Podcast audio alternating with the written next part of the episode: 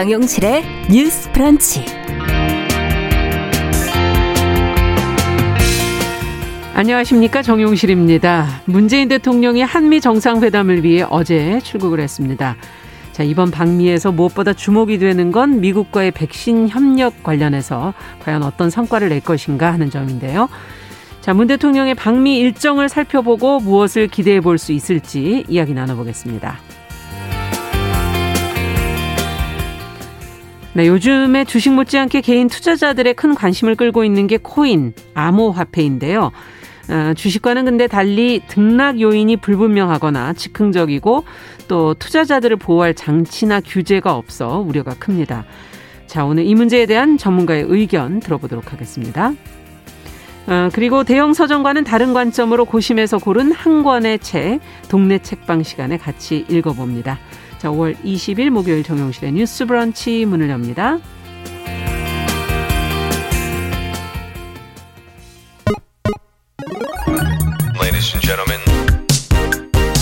새로운 시각으로 세상을 봅니다. 정용실의 뉴스 브런치 뉴스 픽. 네, 정용실의 뉴스 브런치 항상 여러분들과 함께 프로그램 만들어가고 있습니다. 오늘도 뭐 500여 분 가까운 분이 유튜브로 들어와 주셨고요. 늘 자리 지켜주시는 어, 미무수아님, 써니스카이님 들어와 주셨습니다. 감사합니다. 어, 그리고 어, 읽기 저희 문자로도 많은 분들 들어와 주셨네요. 남기숙님, 9994번님. 네, 감사드립니다. 자, 뉴스픽으로 저희는 시작을 해보죠. 어, 화요일과 목요일을 맡아주고 계신 두 분입니다. 아, 신보라 국민의힘 전 의원님, 안녕하세요. 네, 안녕하세요. 네, 정은혜 더불어민주당 전 의원님, 안녕하세요. 네, 반갑습니다. 네. 저 이제 어제 문재인 대통령이 한미 정상회담을 위해서 이제 출국을 했고 경제, 백신을 앞세운 행보가 예상이 된다 하고 언론들이 지금 보도를 하고 있는데요. 어, 방미 일정이 어떻게 되는지 어, 또 함께 주목해봐야 할 것들이 무엇인지 먼저 정은혜 의원께서 좀 정리해 주시면 같이 한번 살펴보겠습니다. 네, 그 문재인 대통령이 미국의 조 바이든 대통령의 초청으로 순방길에 올랐습니다. 네. 정상회담을 위해 19일 출국했고요. 3박 5일의 일정으로 미국을 방문합니다. 바이든 대통령과의 대면은 그 첫 회담이라고 할 수 있습니다. 문재인 대통령은 19일 오후 서울을 출발해서 같은 날 오후 어, 우리 시간으로 오늘 새벽에 워싱턴 DC에 도착했습니다. 네. 도착해 알링턴 국민묘지를 방문해 무명 용사의 묘, 묘에 헌화를 하고 또 낸시 펠로시 하원 의장을 비롯한 미 하원 지도부 간담회를 가졌습니다. 21일 오전에는 백악관을 방문해 카멀라 해리스 부통령을 접견할 예정입니다. 네. 오후에는 바이든 대통령과 회담을 갖고 공동 기자회견을 할 예정입니다. 올 1월에 바이든 대통령 취임 후 해외 정상은 어, 지난달에 요시히데 일본 총리 이후에 두 번째 만남입니다. 그렇죠. 백악관 일정을 마무리한 뒤에는 워싱턴 DC의 그 한국 전쟁 기념 공원이 건립되는 한국 전사자 추모의 벽 착공식에 참석이 예정돼 있습니다. 네. 방미 마지막 날인 22일 오전에는 아프리카계 미국인 최초 추기경이 된 워싱턴 대교구장인 윌튼 그레고리 추기경을 면담합니다. 네. 오후에는 애틀란타에 있는 SK 이노베이션 공장 방문을 추진하고 있습니다. 음. 문재인 대통령은 5월 23일 저녁 서울에 도착할 예정입니다. 네. 이번 정상회담 또 방미에 있어서 핵심 의제로는 코로나19 백신, 또 반도체 벡터리 공급망 협력, 북한 문제 순으로 또 상정을 하고 있습니다. 네. 그 청와대가 상정한 문제인데요. 아마도 첫 번째 코로나 백신에 관련해서는 양국 간의 백신 파트너십 또 백신 수합 후 업무 네. 협약 체결 가능성이 크다고 볼 수 있습니다. 음. 또한 한국을 그 글로벌 백신 생산 허브로 자리매김하겠다는 구상을 청와대는 하고 있습니다.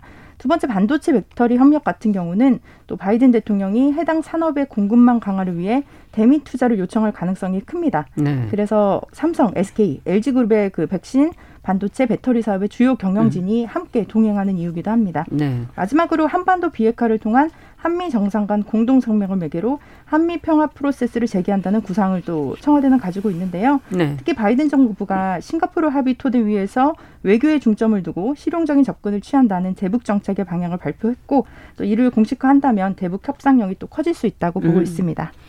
자, 아무래도 국민 입장에서는 백신 관련 성과가 어떻게 나올까가 이제 가장 지금 말씀해 주신 내용 중에서 주목이 되는 부분인데 두 분은 그 외에도 또 어떤 부분들을 주목하고 계시는지 그리고 또 어디까지 기대하고 계시는지 어, 얘기를 좀 들어보겠습니다. 신보라 의원께서 좀. 네. 어쨌든 미국 과 미국 정상과 어떻게 보면 두 번째로 네. 이렇게 이루어지는 회담이라고 하는 부분에서의 의미도 좀 클 것 같고요. 네. 가장 기대하는 건 어쨌든 백신과 관련한 파트너십 구축이 될것 음. 같아요. 그래서 그 청와대가 생각하는 어, 백신 협력에 큰 성과를 내는 것 저도 가장 기대하고 있는 부분이기도 합니다. 네. 어, 다만, 어, 미국과의 어떤 이런 정상회담도 상호 대화와 신뢰를 기반으로 하는 것 아니겠습니까? 그렇죠. 그런데 이제, 어, 문재인 대통령께서 방문하기 바로 전날 음. 그 민주당의 송영길 당 대표가 미국에 대해서 미국 민주주의는 2등급이다 이런 발언을 해서 음. 어좀 어, 언론의 문매도 맞기도 하고요. 어, 이거는 어, 한미 정상과의 대화를 시작하는 데 있어서 오히려 찬물을 끼얹는 행위인가 아닌가 싶어서 네. 좀 자중할 필요성이 있다라고 보여집니다. 예. 그리고 백신 파트너십 구축에 있어서는 저는 이제 두 가지가 좀 중요한 의제인데 네. 하나는 백신 스와프 성사 네. 그리고 이제 아시아 백신 허브화를 할 수 있는 구체적인 협력 방안을 음. 도출하는 것. 이건 것 같아요. 네. 근데 백신 스와프가 뭐냐? 예. 그게 2008년 이제 금융위기 때 한미 통화 스와프를 체결한 걸 이제 차용을 한 건데요. 예, 예. 그때는 이제 원화를 맡기고 달러를 가져온 뒤에 다시 되갚는 음. 방식이었기 때문에 미국으로부터 백신을 먼저 어 공급을 받고 네. 나서 하반기에 다시 이제 국내 도입 물량을 도, 돌려주는 뭐 이런 음. 방식으로 좀 진행을 하자는 내용입니다. 네. 근데 이제 이게 왜 필요하느냐?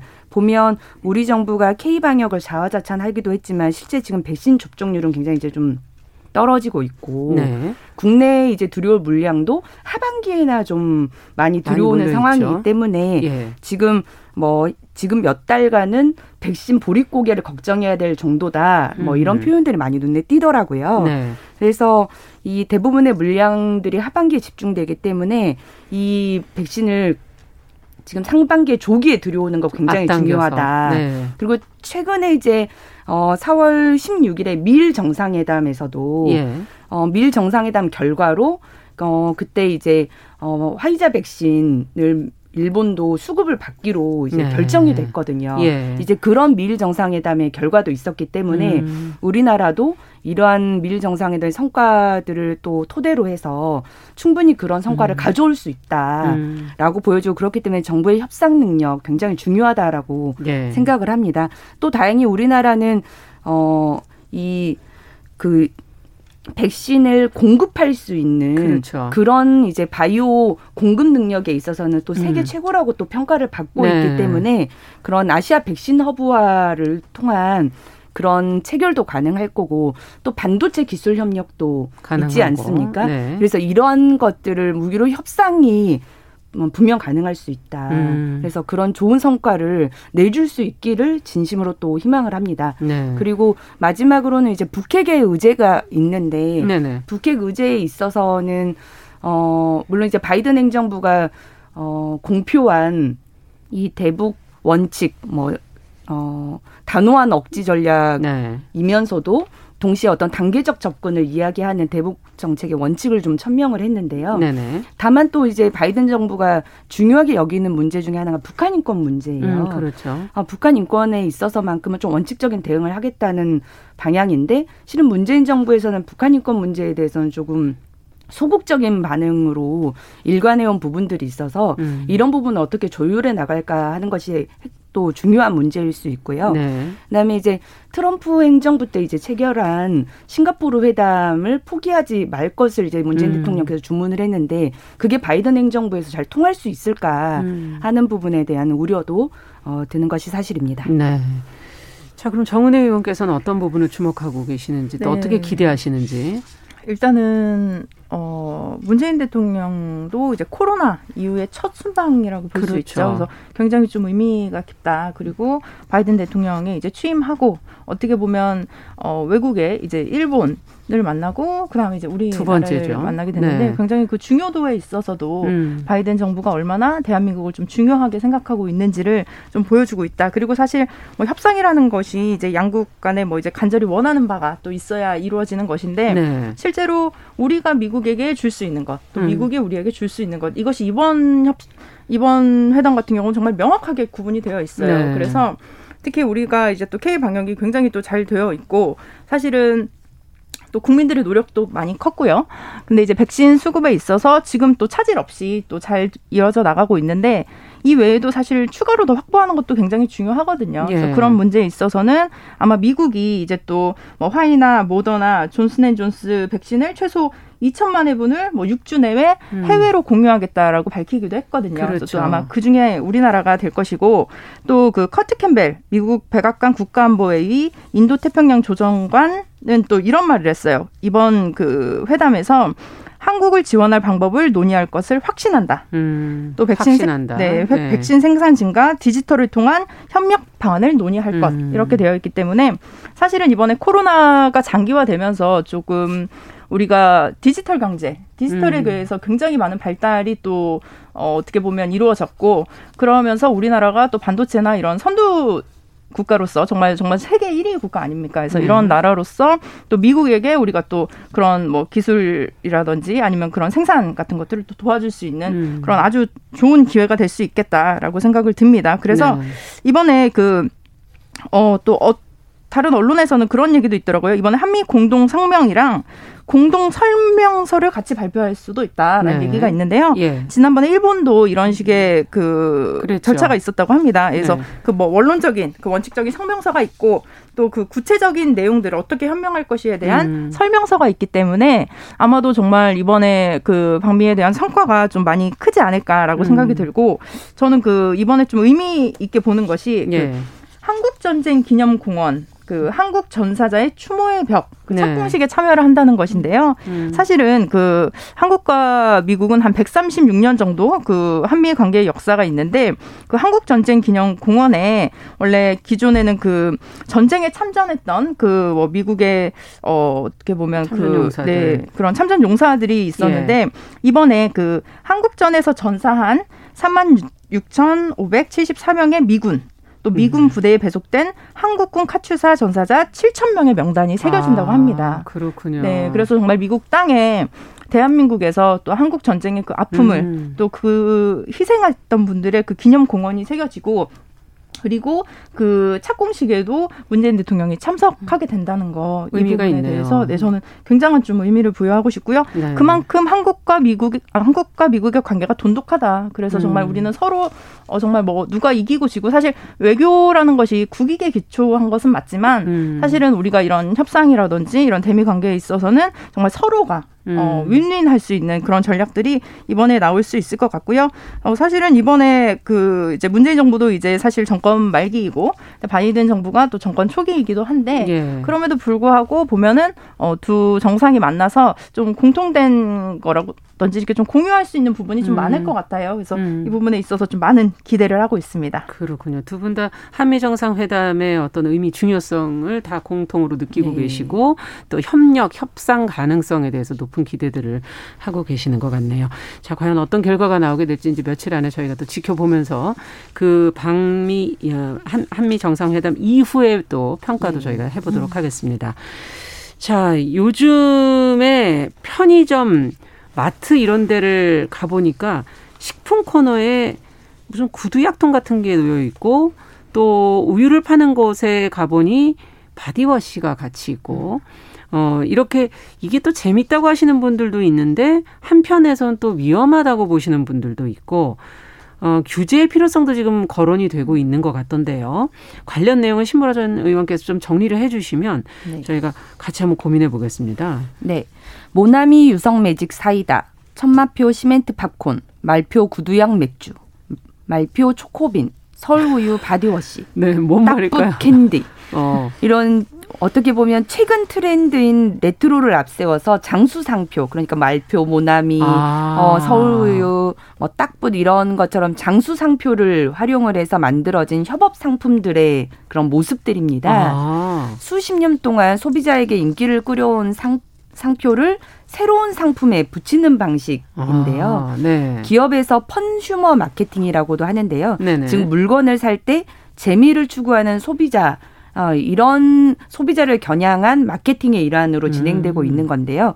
일부 상품 중에는 유아나 아동이 자칫 식품과 유해화학 물질을 혼동해서 안전사고가 음. 발생할 수 있다는 우려도 나오고 있는 상황입니다. 네. 예컨대 최근 우유 모양 패키지로 만들어진 바디워시의 경우에는 예, 예. 우유 진열대에 진열되어서 비판을 받기도 했고요. 어. 우유와 똑같은 모양으로 인해서 아이가 먹게 될까 하는 우려를 많은 분들이 그렇겠네요. 제기를 하셨습니다. 음. 또한 고체풀 모양 사탕을 어, 사줬는데 그 딱붙 캔디라고 이름 붙여진 거예요. 네. 근데 그 아이들이 실제 고체풀을 사탕과 혼동을 해서 먹으려는 모습을 보고 깜짝 놀랐다라고 아. 하는 그런 사례도 나오고 있는 상황입니다. 2015년부터 3년 동안 발생한 생활화학 제품 관련 어린이 안전 사고는 모두 200여 건으로 이 가운데 먹거나 마시는 사고가 전체 78% 정도로 가장 네. 많은 상황이고요. 국회에서는 이와 같은 문제의 심각성을 인지하고 관련 법안 개정안을 발의하기도 했습니다. 네. 양금희 의원은 신체 위해를 초래할 수 있는 생활화학 제품 등으로 인식할 우려가 있는 표시 광고를 식품에 금지하는 음. 내용이 담긴 식품 표시 광고법 개정안을 발의를 했고요.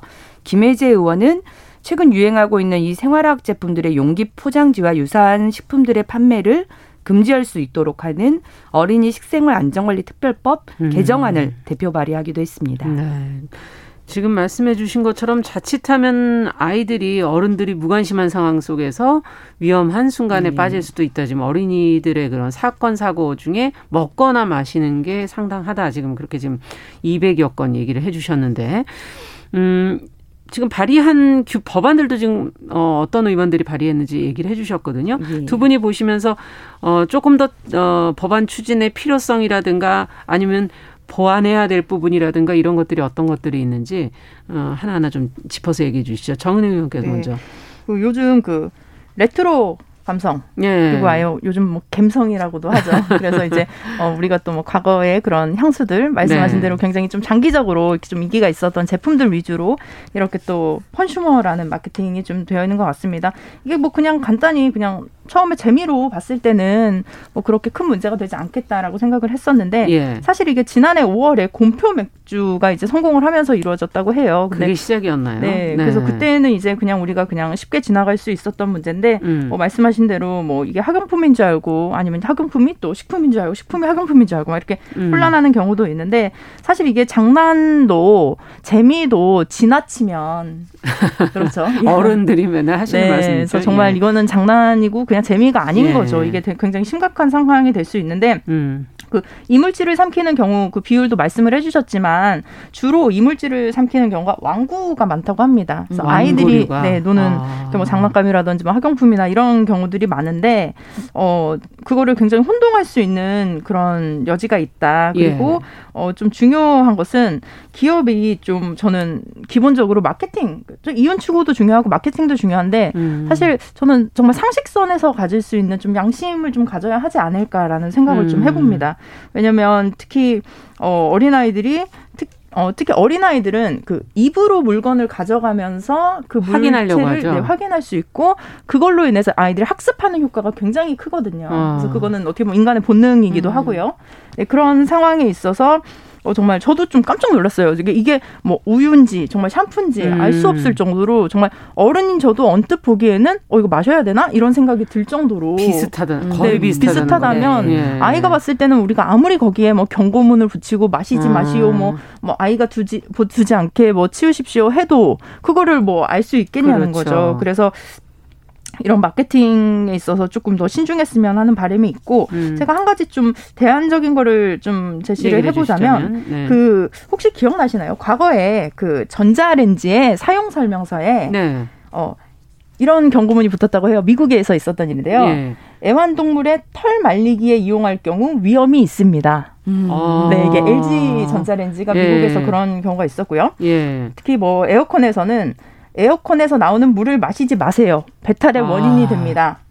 또 마지막으로 삼성 노트북에서는 노트북 위에 양초를 올려놓지 마세요. 아. 이런 경고문이 이제 사용 설명서에 붙었다고 합니다. 근데 우리가 굉장히 좀 상식적으로 어, 이런 행동은 하지 않을 텐데라는 음. 그런 행동들인 거죠. 음. 근데 그럼에도 불구하고 이렇게 작성을 했던 것이 실제로 그 고양이를 뭐 전자레인지에 넣어서 뭐 말리려고 해서 고양이가 사망한 사건이 있다 뭐 이런 네. 얘기가 있었는데 실제로 이거는 그 미국의 한 로스쿨에서 교수님이 이제 어, 그 사례로 들려고 이제 그냥 그냥 뭐지 그 이그샘플을 그냥 만드신 거예요. 근데 음. 실제로 그런 경우가 전 세계에 많다고 합니다. 아 그렇군요. 네, 우리가 상상하지 못했던 일들이 그렇게 이뤄지는데 그래서 이제 어 나온 법이 제조물 책임법. PL법이라고 아. 하는데요. 네. 어, 제품의 결합으로 인해 발생한 사고에 대해 피해를 제조사가 책임지도록 규정을 한 사례입니다. 예. 근데 실제로 우리가 전자레인지의 용도는 이게 아닌데도 그렇게 그러니까요. 사용을 하더라도 네 이제 약간 이제 좀 어, 피해를 이제 또 책임을 지기도 하는데 그래서 이런 문구를 쓰는 이유가 그 업체들이 소송에 휘말리지 않기 위해서 아예 사전에 네 우리는 네. 분명히 문구에 이렇게 작성을 했다라고 말을 하는데 실제로 이것은 어떻게 보면 소비자를 보호하기 위한 소비자 음. 중심주의라고 저는 볼 수 있을 것 같습니다. 그래서 네. 특히 지금 이번에 나오는 이런 상품들의 경우도 저는 단순히 여기에 뭐 어, 뭐 먹지 마시오. 뭐 이건 먹는 게 아닙니다. 뭐 예. 아이가 만지지 말게 뭐 드십시오. 뭐 이렇게 예. 놔두는 것 자체로는 해결을 할 수 있는 부분은 아닌 것 같고요. 어, 이 부분에 대해서는 저는 사실 음. 그 김혜재 그 의원님이 또 발의한 법안도 있지만 그 화학 제품이나 뭐 유해 물질이 포함된 음. 어, 제품과 뭐 동일한 표장으로 어 할 수 있는 그런 식품들에 대한 그 법적 근거를 마련을 해서 네. 실제로 그 당 그 겉표지만 보고 우리가 좀 군바, 혼란스럽지 않도록 네, 할 수 있도록 해야 될 것 같고 네. 실제로 아이들 장난감도 저도 조금 보다가 놀랐던 게 우리가 충분히 아마 신보라 의원님도 공감하실 텐데 우리 아이가 어, 한 살인데 쓸 수 있는 물건이에요. 음. 그럼에도 불구하고 3세 이상 사용하시오, 5세 이상 사용하시오 이렇게 음. 표기가 되어 있거든요. 근데 그 부분은 사실은 1세 아이가 충분히 사용해도 되는 물건임에도 불구하고 안전성이라든지 같이 부모가 네. 같이 있다든지 그런 거를 고려해서 네. 그 회사에서도 그렇게 제품을 하는데 사실은 이런 식품 같은 경우는 뭐 생활품이나 이런 음. 부분은 아이 아이가 사용하는 물건은 아니지만 음. 정말 아이가 헷갈릴 수밖에 없는 그런 구조가 된다면은 그렇죠. 이거는 반드시 좀 시정해야 할 것 같습니다. 네, 일단 안내문을 붙이는 그런 어떤 기업의 책임 부분도 생각을 해야 된다는 네. 얘기를 해주셨고 어떻게 보십니까 신보라 의원께서? 네, 저도 이건 분명 과도한 마케팅 정쟁으로 인한 음. 폐해를 지금 소비자들이 고스란히 이제 아. 또 이제 받고 있는 어떤 사례가 아닌가라는 네. 생각이 들고요. 실은 음 상식선에서의 그런 마케팅 음. 협업 예. 이런 건 먹는 것과 먹는 것의 조합이지 어. 먹는 것과 먹지 못하는 것의 조합은 아니지 않습니까? 그러네요. 특히나 이제 뭐 구두약이랄지 어. 뭐딱 그 딱풀이랄지 이런 것들은 예. 실제 음. 이제 섭취를가 불가능하고 또 유해한 네, 제품이잖아요. 네, 그렇죠. 유해한 이제 유해 화학 물질을 예. 이제 포함한 제품이기 때문에 그걸 먹는 것과 콜라보 시키는 것은 음. 이건 마케팅 기업의 마케팅 전략으로서도 음. 실은 좀 금도였다라고 음. 생각을 합니다. 네. 그리고 저는 이제 딱불 캔디 보면서는 정말 문제시라고 느끼는 게 음. 어린 아이들은 이게 그 용도를 기억하고 그 물체를 만지는 게 아니라 음. 형태를 보고 그냥 기억하는 그렇죠. 거거든요. 예. 네, 그래서 글자를 보고 글자를 이해하는 게 아니잖아요. 예. 그냥 글자의 음. 그냥 형태와 모양을 인지하고 그렇죠. 아, 하는 거죠. 저희 아이도 지금 음. 32개월이는데 그러는데 근데 이제 딱풀 안에 사탕이 있으면 음. 그 딱풀 모양을 사탕으로 인지를 하지 그렇죠. 딱풀을 풀로 인지하지는 않을 거라는 아. 거죠. 그래서 이건 정말 잘못된 콜라보 다. 음. 그래서 이런 실은 어, 이런 협업 마케팅은 어, 기업들이 스스로 자정작용을 통해서 실은 하는 어, 애초에 하지 말았어야 될 행위인데 네.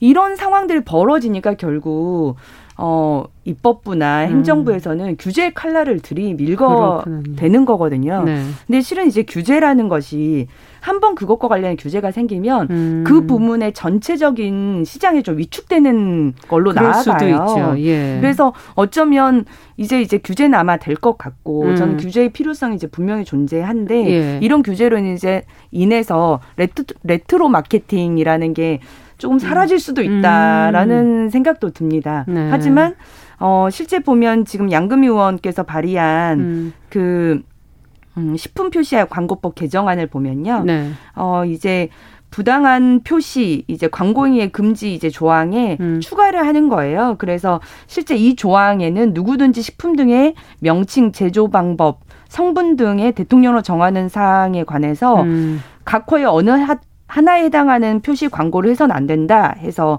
뭐 허위 과장 광고나 뭐 식품을 의약품으로 인식할 우려가 있는 표시 음. 광고 이런 것들을 이제 금지하고 있거든요. 그렇죠. 그렇기 때문에 유해식 유해 물질을, 물질을. 식품화하는 그런 광고의 경우도 이런 규제 이제 대상으로 네. 속하게 되는 겁니다. 규제 이전에 사실 스스로의 정화 작용이 예. 있었다면 좋았겠다. 네. 그리고 이제 아까 이제 제조사의 음. 네. 어떤 이제 위험 문구. 근데 음. 위험 문구가 아주 어린 아이들에게 아무 소용이 없고 어른에게만. 실은 제조사들이 그 자신의 책임을 피하고자 음. 하는 용도로 이런 문구를 집어넣었다라고 하는 그 합리화 의 음. 용도로 사용되기도 아, 해요. 네. 어, 그래서 저는 뭐 규제 필요성을 인정하지만 음. 기업의 자정 작용이 왜 되지 않았을까 음. 하는 안타까움이 듭니다. 네.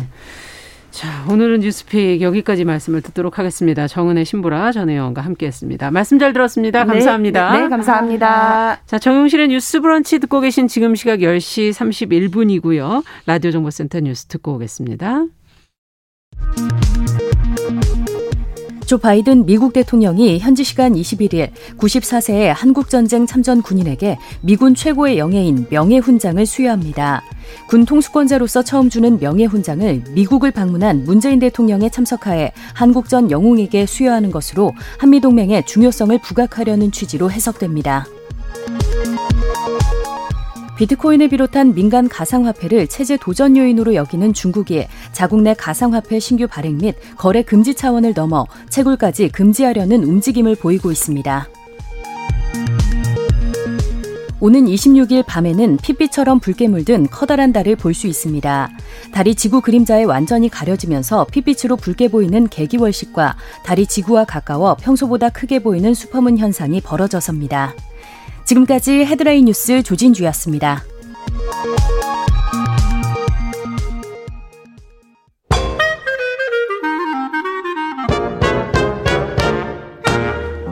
더 나은 내일을 그립니다. 정용실의 뉴스 브런치.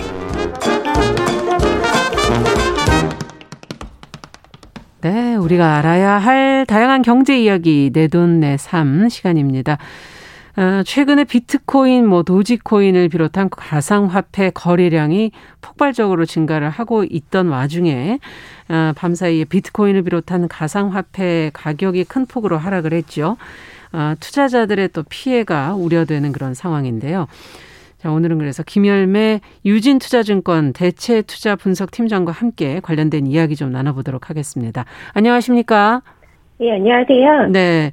뭐 연일 지금 뉴스에 가상화폐 얘기가 오르내리고 있긴 한데 어, 아직도 이 뭐 비트코인, 도지코인, 가상화폐 안 해보신 분들도 계셔서 간단하게 설명을 해주시고 우리 이야기를 좀 풀어가 보죠.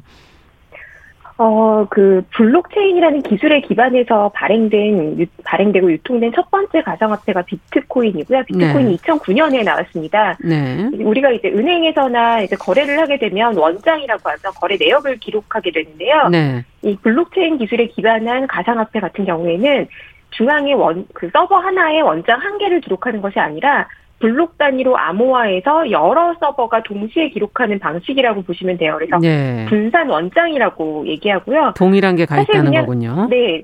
그래서 이게 사실은 단순하게 보자라고 한다면 원장을 암호화해서 여러 군데에서 기록한다. 그리고 음. 그 기술에 기반해서 발행된 화폐가 가상화폐다. 이렇게 보실 수 있습니다. 네. 자, 그런데 이제 어 거래소마다 코인 가격도 다르고 어, 최근에는 뭐 한국이 유독 가격이 높은 김치 프리미엄이 있다 이런 보도들이 나오고 있거든요. 이건 어떻게 설명해 주실 수 있을까요? 어, 지금 이 주식 같은 경우에는 우리가 어, 가격 차이가 별로 크지 않죠. 네. 그, 같은 증권, 증권사들이 거래를 해도 결국에는 청산 결제를 하고 가격을 모아주는 기능들이 음. 있는데요. 이, 이 비트코인이나 암호화폐, 가상화폐 같은 경우에는 거래소마다 가격이 다릅니다. 음. 그러면 이 거래소의 가격 차이를 이용해서 차익 거래라고 하는 아비트리지 거래를 할 수가 있는데요. 네. 어, 이게 외국에 있는 거래소와 국내 거래소의 가격 차이가 발생했을 때 이게 단순하게 차익 거래를 한다라고 하다가 예. 잘못하게 되면 외국환 거래법에 위반 소지가 있습니다. 어. 그러니까 국내에서 외화로 외화 외국으로 해, 달러를 보내서 네. 그 달러를 해외에서 비트코인을 산 다음에 국내가 더 비싸니까 국내를 들어와서 원화로 매도를 하게 되면 아. 중간 과정에서 외국환 거래법의 위반 소지가 발생하거든요. 예. 그래서 이 차익 거래에 대해서 정부가 엄밀하게 단속하겠다라고 한 지는 꽤 됐고요. 네네. 실제로도 위반 사례로 적발된 건도 있습니다. 그러다 보니까 어. 국내 시세와 해외 시세가 차이가 나도 네. 이거를 차익 거래를 하기가 쉽지 않은 상황이고요. 국내 투자자들은 국내 거래소에서만 산다는 할 거죠. 할 수밖에 없는. 네, 음. 그러다 보니까 국내 수요가 몰리면 음. 국내 가격이 해외 거래소 가격보다 급등하게 되고 아. 이때 이거를 한국 프리미엄이다 또는 김치 프리미엄이다. 아. 네, 이렇게 표현하고 있는 거죠. 그렇군요. 근데 최근에 지금 앞서도 제가 말씀을 드렸지만 많은 분들이 거래를 많이 하고 계셔서 거래량이 지금 폭발적으로 증가하고 있다 이렇게 말씀을 드렸었잖아요. 네. 이랬던 이유는 어디에 있다고 보세요? 어, 일단은 한국 사람들이 IT에 좀 친숙한 것도 있습니다. 네. 워낙에 모바일도 우리나라에서 워낙에 빠르게 썼고, 그렇죠. 각종 게임도 많이 예. 하고 있고요.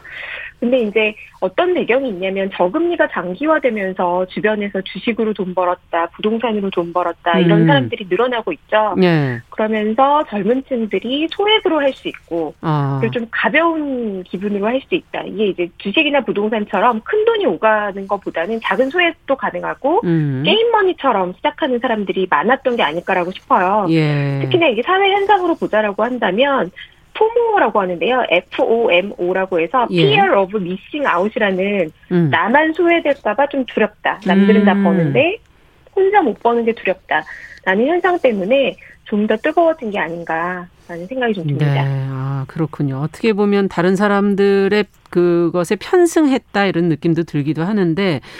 근데 네. 이제 이게 1년 365일 24시간 거래를 하더라고요. 어, 네. 등락폭도 제한이 없는 것 같고 과연 이 상승과 하락을 무슨 기준으로 판단하는 거냐 이런 것도 이런 점에서 좀 투자의 위험성을 얘기하는 그런 시각들도 있던데요. 어떻게 보십니까 이런 건?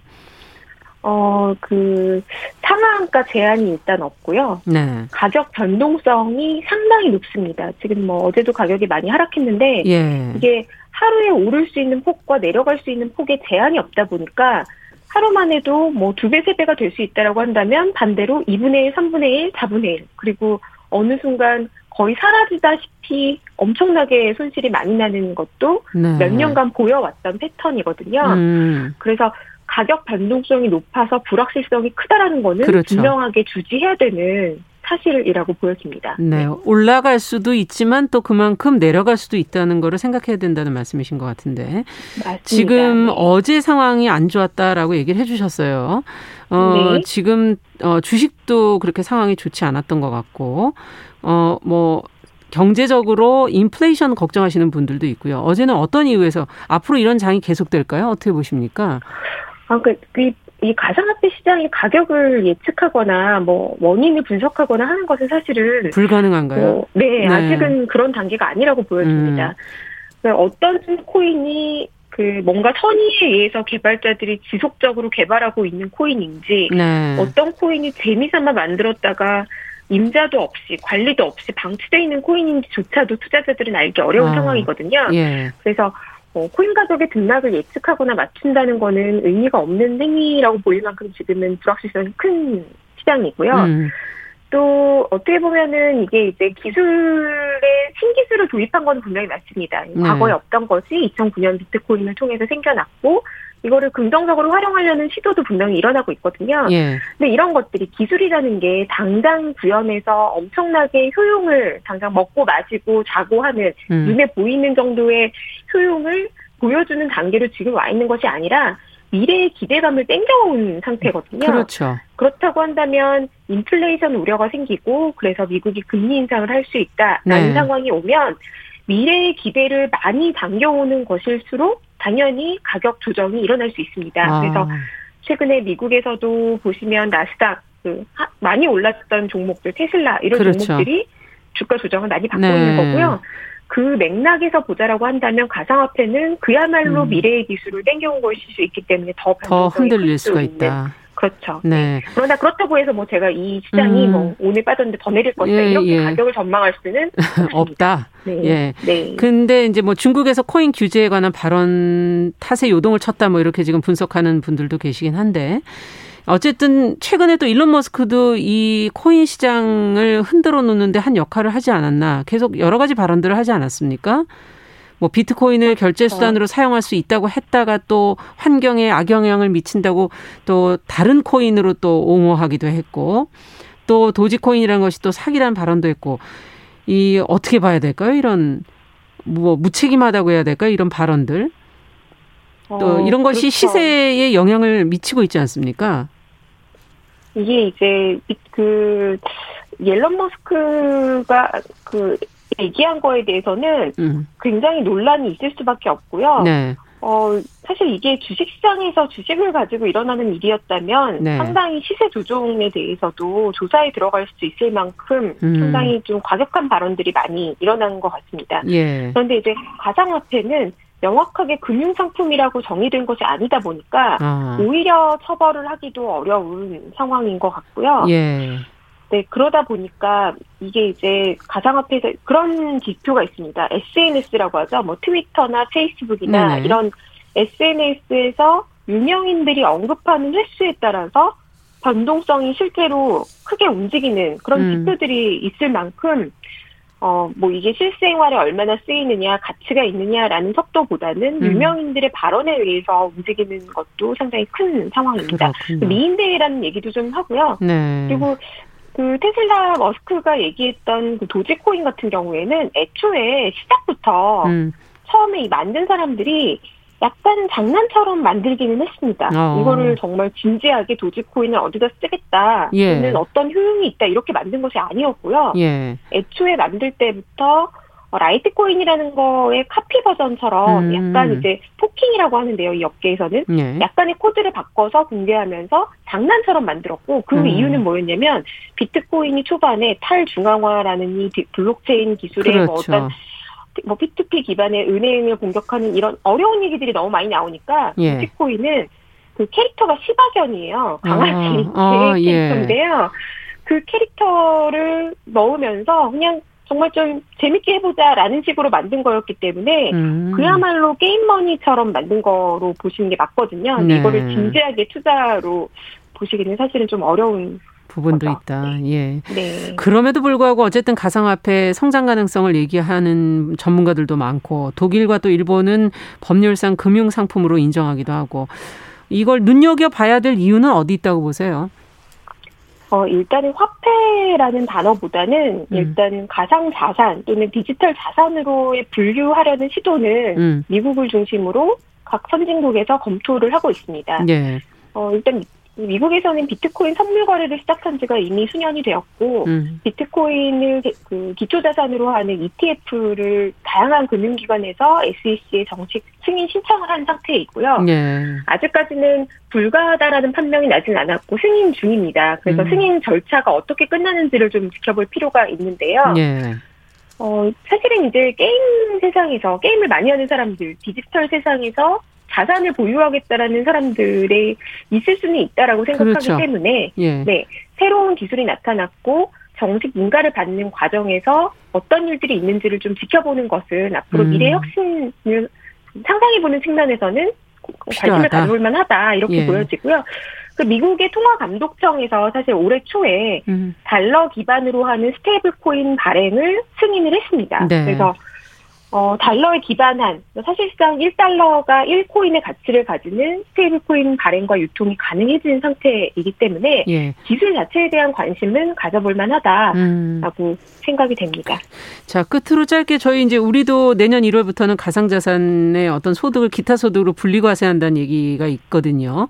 어, 네. 이와 관련해서 어떤 규제가 예상이 되는지 일단은 거래소에 있어서 아까 말씀드린 것처럼 외국환 거래 위반 이런 것들을 방지하기 위해서는 네. 그 고객에 대한 실명 인증이 일차적으로 필요하고요. 예. 그래서 9월 달부터는 가상화폐 사업자는 전 고객에 대한 실명 계좌 확인 의무를 음. 어, 달성을 해야만 합니다. 네. 그리고 자금 세탁 방지에 대해서 금융기관 수준에 맞춰서 다 해야 되고요. 예. 이런 것들을 만족하지 못하는 거래소에 같은 경우에는 어, 거래 정, 그 거래소의 영업 정지를 시킬 네. 수 있기 때문에 네, 거래소, 작은 거래소들에 대해서는 더 주의가 필요한 상황이고요. 음. 소득세 과세하기 위해서는 좀 더 거래소 검증이 필요하고 또한 ICO는 요새는 좀 덜하긴 하지만 네. 코인을 통해서 자금 조달하는 유사수신 행위에 대한 규제도 좀 더 강화될 것으로 생각이 됩니다. 네, 오늘 말씀 여기까지 듣겠습니다. 감사합니다.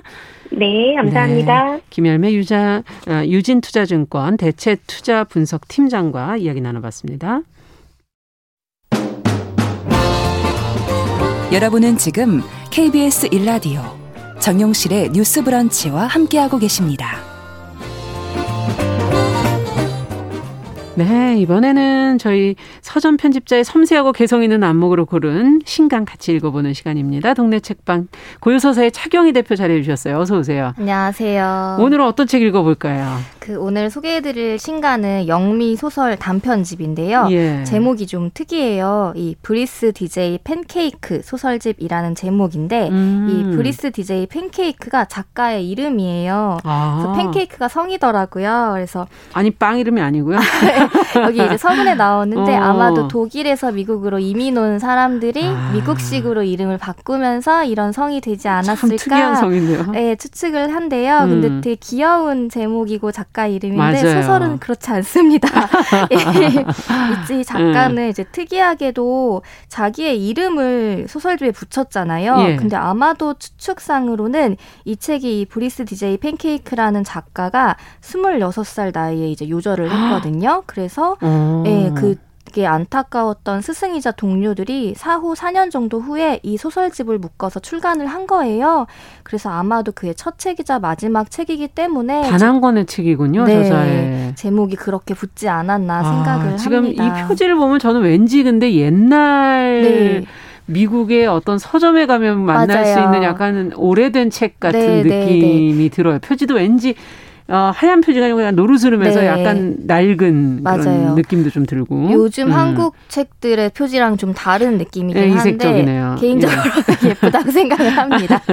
좀 특이하기도 하고. 네. 네. 이 작가 궁금한데요. 브리스 DJ 팬케이크. 팬케이크. 예. 네, 이 책 그 뒷표지 한번 넘겨보시면은 작가를 가리켜서 hillbilly 음. 헤밍웨이라고 하는 표현을 쓰기도 했어요. 아. 이게 잡지 뉴요커 리뷰에서 작가를 수식했던 말인데 네. 이 hillbilly는 아시는 분들도 많으시겠지만 미국에서 주로 이제 뭐 러스트벨트 지역이라던가 음. 공업지대였다가 쇠락했던 지역들에 사는 이제 주로 동부의 애팔래치아 산맥을 중심으로 아. 하는 몇몇 주에서 가난한 노동자로 사는 백인을 다소 폄하하는 말이라고 합니다. 맞아 이런 책도 있었죠. 예, 맞아요. 예, 힐빌리의 노래라는 노래. 책도 네. 있고 영화도 있고 음. 그래서 이제 그걸로 익숙한 분들도 계실 거예요. 근데 이 작가인 브리스 디제이 팬케이크도 1952년에 음. 이 웨스트 버지니아 주의 밀턴이라는 데에서 태어나서 평생을 애팔래치아 산맥, 산맥 부근에서 토박이로 살다가 음. 그 이른 나이에 이제 죽게 된 건데요. 대학 교육까지 받은 백인 엘리트에 속하지만 하층민에 가까운 삶을 살았고 어. 이 생전에 남긴 소설들 이 책에 실린 소설들에도 이 힐빌리들의 삶을 아주 짙게 그려냈습니다. 네. 그리고 이 해밍웨이라는 수식어는 아마도 그의 정교하면서도 군더더기 없는 문체와 이 힘있는 이야기에 대한 찬사로 여겨집니다. 네.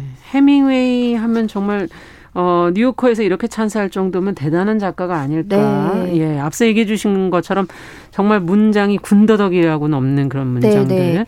근데 사후에 동료들이 이 책을 출간을 해줬다고 얘기해 주셨는데 그만큼 네. 그를 아끼는 그의 작품을 또 아끼는 사람들이 이미 있었던 거 아니었을까 하는 생각도 해보게 되는데요. 네, 맞습니다. 음. 이 책의 역근이자 서문과 이제 후기를 실은 작가들은 이 작가의 팬케이크 작가의 스승일 뿐만 아니라 음. 그에게서 많은 것을 배웠다는 얘기들을 하기도 해요. 그리고 이제 이 책의 뒤쪽에 표지뿐 아니라 내지를 보면은 이 브리스 제이 팬케이크에 대한 굉장히 많은 작가 매체들의 찬사들이 실려 아, 있는데요. 아, 네, 그 주로 백인 하층민이라는 다소 거친 남성들이 주요 인물들로 등장하는 단편이지만 이 조이스 캐럴 오츠라던가 마거릿 애트우드 등 우리에게도 좀 익숙한 음. 여성 작가들이 그의 소설에 대해 때 시처럼 촘촘하게 그리고 엄격하게 쓰인 글이다. 혹은 절박해서 잊히지가 않는다 등의 음. 평을 남긴 게 좀 인상적이었어요.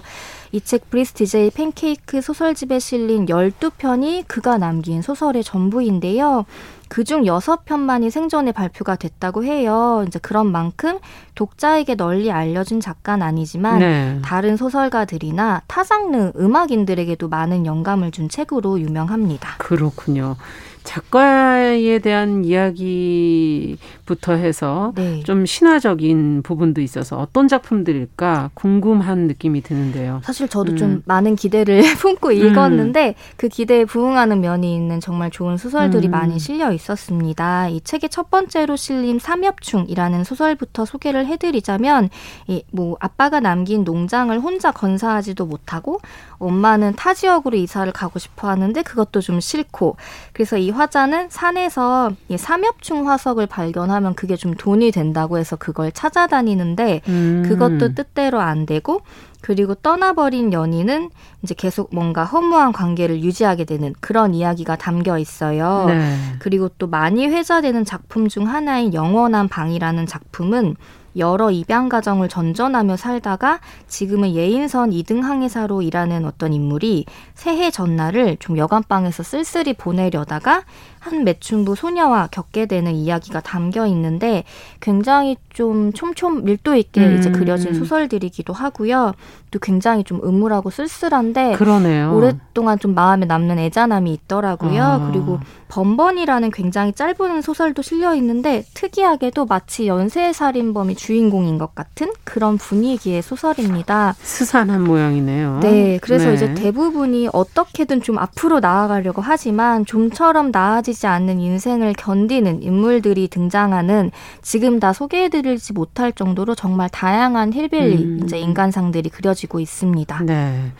어찌 보면 저희가 흔히 접해보지 못했던 뭐 네. 뭐 여행이나 이런 걸 통해서는 도저히 가늠할 수 없는 네. 네, 그런 삶의 모습들을 저희가 보게 되는 것 같은데 네. 뭔가 좀 쓸쓸하고 좀 뭔가 어, 벗어나지 못할 것 같은 네. 답답한 느낌도 좀 드네요. 맞아요. 사실 저희가 뭐 여행을 미국으로 간다고 해도 음. 이런 지역을 볼 일은 없을 없죠. 거라는 생각이 드는데 예.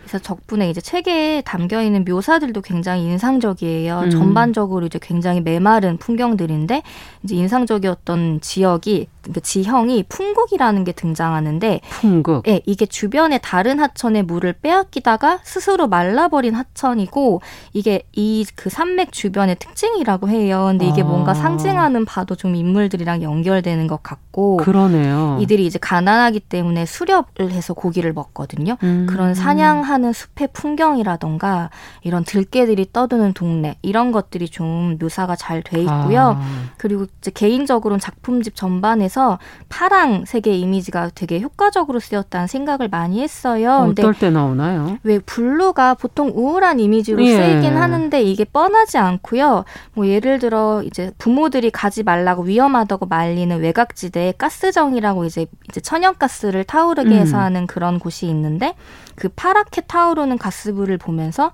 뭐 고대의 태양이 파랬을지 궁금해하는 이제 인물이 음. 등장한다거나 깊은 밤에 자신의 몸에 파란색 가로등이 비춰서 몸이 파랗게 되는 아. 부분이라던가 여명이 밝아오면서 또 손이 이제 푸르게 보이는 장면 등이 등장하는데 네. 전반적으로 회색이나 갈색의 이미지가 두드러지는 느낌에 그 파랑이 섞여들면서 이 소설의 분위기를 더욱 좀 묘하게 만들어주기도 합니다. 네. 자, 지금 사실 소설들에서 흔히 다뤄지지 않는 힐빌리들의 삶을 그려낸 것도 좀 이색적이다. 근데 어쨌든 현대를 살아가는 지금 네. 우리의 모습이 미래가 그렇게 막 엄청난 희망을 갖고 있다기보다는 다소 좀 불안하고 네. 우울한 우리의 모습과도 좀 비슷한 게 아닌가 하는 생각도 들어요. 네, 맞습니다. 그리고 또 하나 강조하고 싶은 점이 있는데 이 뒷표지에 보시면 커트 보니것 작가의 추천사가 있어요. 네네. 짧게 읽어봐 주시면은. 네. 네, 명예를 걸고 말하네만 단적으로 실제로 그는 내가 읽은 최고의 작가, 최고의 진실한 작가로군. 긴가민가 한 건 뭐냐면 마음이 너무 아파. 그렇게 즐겁지는 않다는 거야.